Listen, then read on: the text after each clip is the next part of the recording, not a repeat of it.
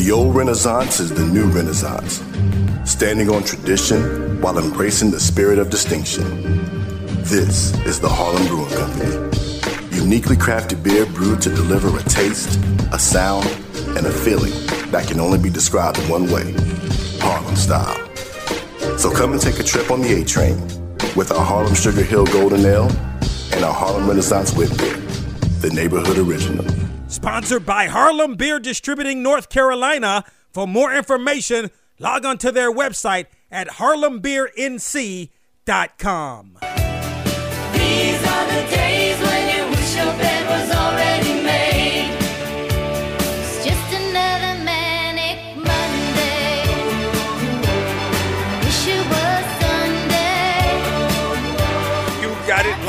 to the HBCU Football Daily Podcast for today, Monday, September 25th. I'm Donal Ware. Hope you had a wonderful weekend and thank you for your patience with us on this HBCU Football uh, Daily Podcast. Had been dealing with um, some family issues um, the last couple of days, still dealing with those issues. However, uh, we're gonna try to I'm gonna try to bring you the HBCU Football Daily Podcast as much as I can this week. So stick with us.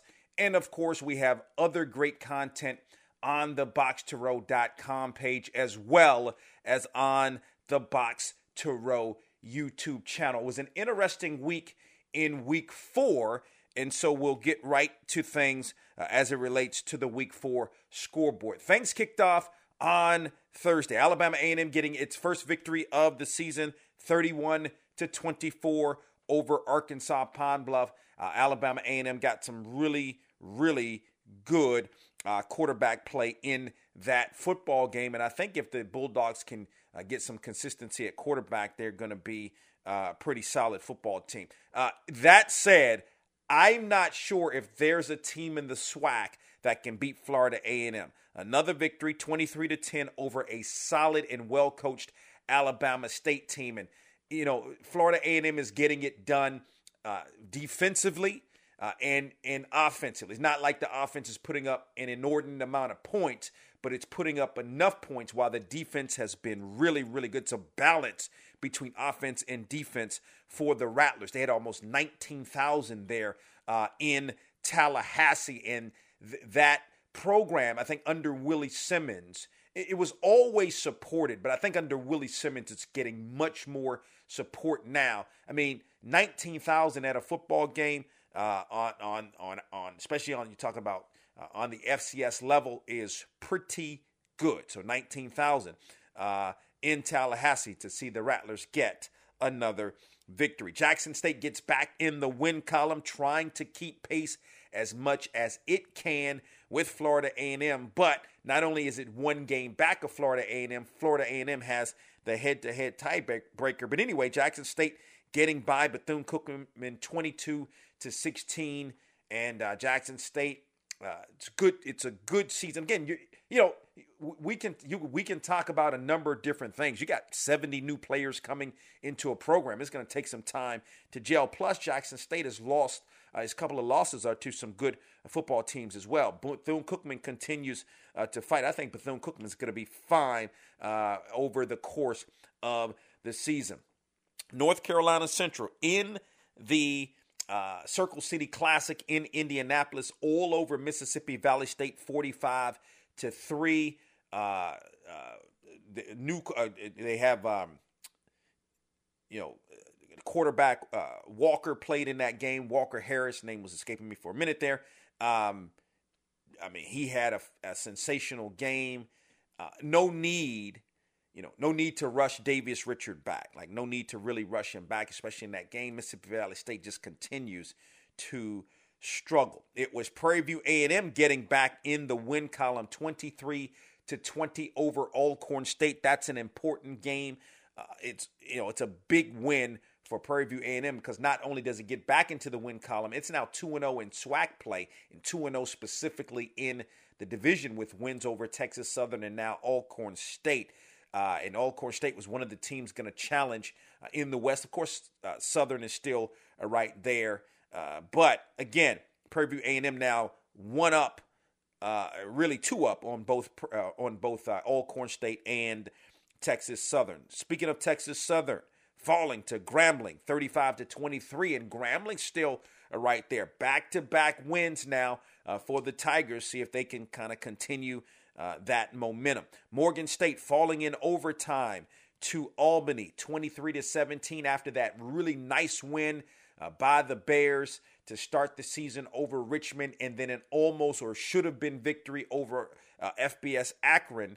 Uh, you're talking, uh, uh, but they, but the Bears lost that game. So since the victory over Richmond, you're not talking about three straight losses uh, for Morgan State, but still in good position, still a very good defense. MEAC play doesn't begin for several weeks now. Tell you a really big win: Norfolk State over Towson, 21 to 14. And again, to me, I thought the Norfolk State victory over Hampton. Okay, and remember I talked about this. You're bouncing back from a loss to Virginia State. Okay, now Virginia State's a good program, but if you're Norfolk State, you're at home. That's a football game you've got to win. So you bounce back the next week and beat a Hampton team who the following week defeated Howard. And okay, then the next week for Norfolk State, meaning last week, drop a game to Temple. You expect that uh, because they're stepping up in play. Well, to come back and beat a good Towson team, uh, uh well, I don't know how good Towson is, but to beat a Towson team, an FCS opponent um, out uh, of the CAA, uh, 21 to 14, and even your record at two and two. And I was on a podcast, the HBCU Huddle podcast. Uh, as a matter of fact, um, Mike Wallace and CJ do a tremendous job with that. You should give that uh, a watch and a listen. Uh, the HBCU huddle is under the Memphis Grizzlies, which they're really thinking outside of the box. Anyway, I was saying, you know, watch out for Norfolk State, especially when we're talking about, because the question was, is there any team that can challenge North Carolina Central? Well, I think Norfolk State's right there. I think Morgan State's uh, right there as well um, uh, to challenge the Eagles for that MEAC title. But again, we're talking about several weeks before we see MEAC play. Delaware State dropping another one. Now 0 4 in the season, losing to Miami of Ohio 62 to 20, putting up some points. I think, you know, again, if Coach Hull can get some solid quarterback play for Delaware State, we'll see what happens. I'm not sure what their remaining uh, non or the, the Hornets' remaining non-conference schedule looks like. They have two more non-conference games uh, before the Hornets get in to MEAC play. South Carolina State with a nice victory. That's a good victory over the Citadel at home, 31 to 10. And so South Carolina State now with its first victory of the season, getting it done. A, a good balance, a good mix uh, between offense and defense. Tuskegee remained undefeated, gets by Lane 28 to 22 in double overtime. So that's a big victory uh, for Tuskegee, who remains one of a few handful of teams that remain undefeated. Bowie State gets by St. Augustine's 10 to 7. It was Allen remaining undefeated. We had Teddy Keaton as the head, the head football coach on the program um, on uh, on uh, on this past weekend's edition of Box to Row. Uh, defeated Central State had to go to Ohio to defeat Central State 34 to 20. Had to overcome a lot of turnovers uh, to get the victory. Boy, Benedict continues to be dominant. This is a dominant football team. 31 to 3 victory over Shawan. Shaw University finally gets the victory.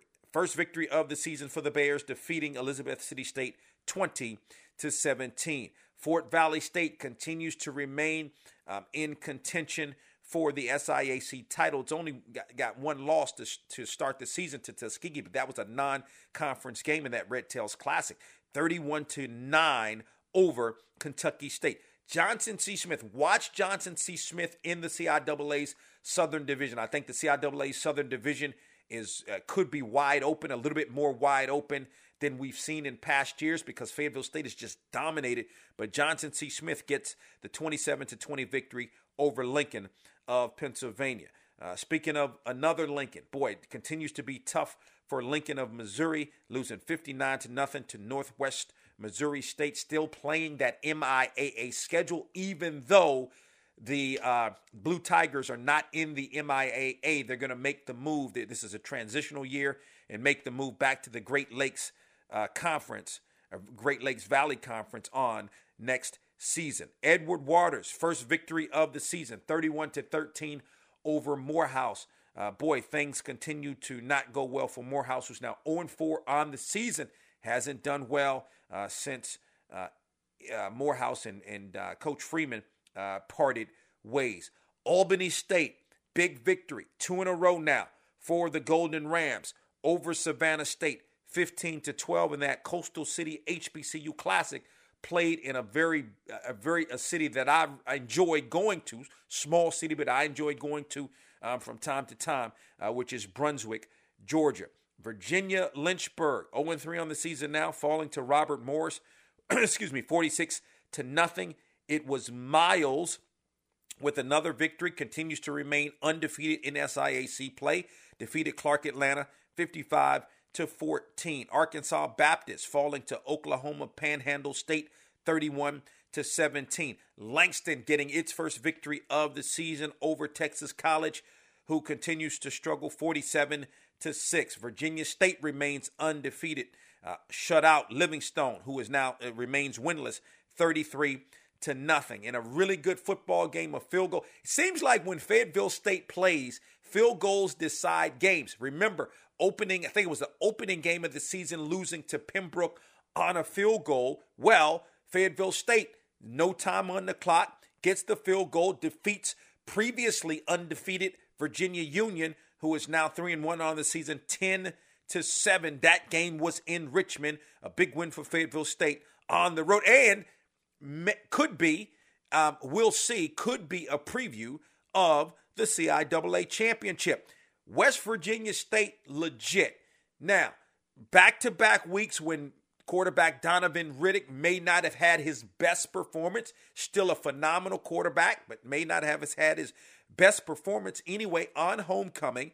31 to 24 over Glenville State, who was at one of the top teams also in the Mountain East Conference. So I think this is the year that West Virginia State will really compete and can try to compete for that Mountain East uh, Championship, Mountain East Conference Championship. Final game Winston-Salem State defeated Bluefield State 30 to nothing. Winston-Salem State now evens its record to 2 and 2 on the season. More importantly, 2 and 0 in conference play. Can Winston you know, I mean Bluefield State is is playing is a they play hard.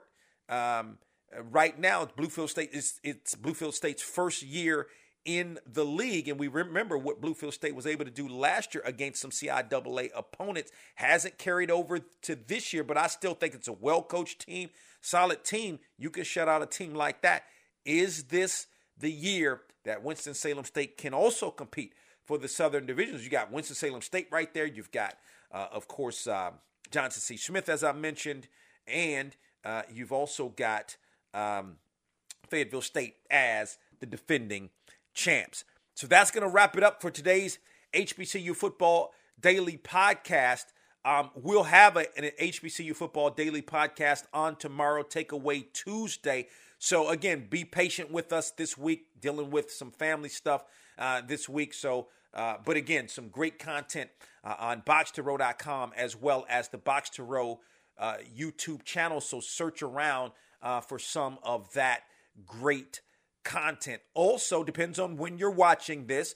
Uh, if you, you may be, uh, you know, whether you're watching it in the morning or later on, if you're watching it in the afternoon, then at least by 4 p.m. Eastern, um, well, really by about 8 o'clock in the morning Eastern time, we will have posted the uh, the HBCU players of the week excuse me, and then also we'll also post the um, the the HBCU coaches and media polls as well. Tell a couple of friends about the HBCU Football Daily Podcast, where you can watch on the Box to Row YouTube channel, as well as listening on box2row.com, as well as iHeartMedia.com. Takeaway Tuesdays tomorrow. I'll talk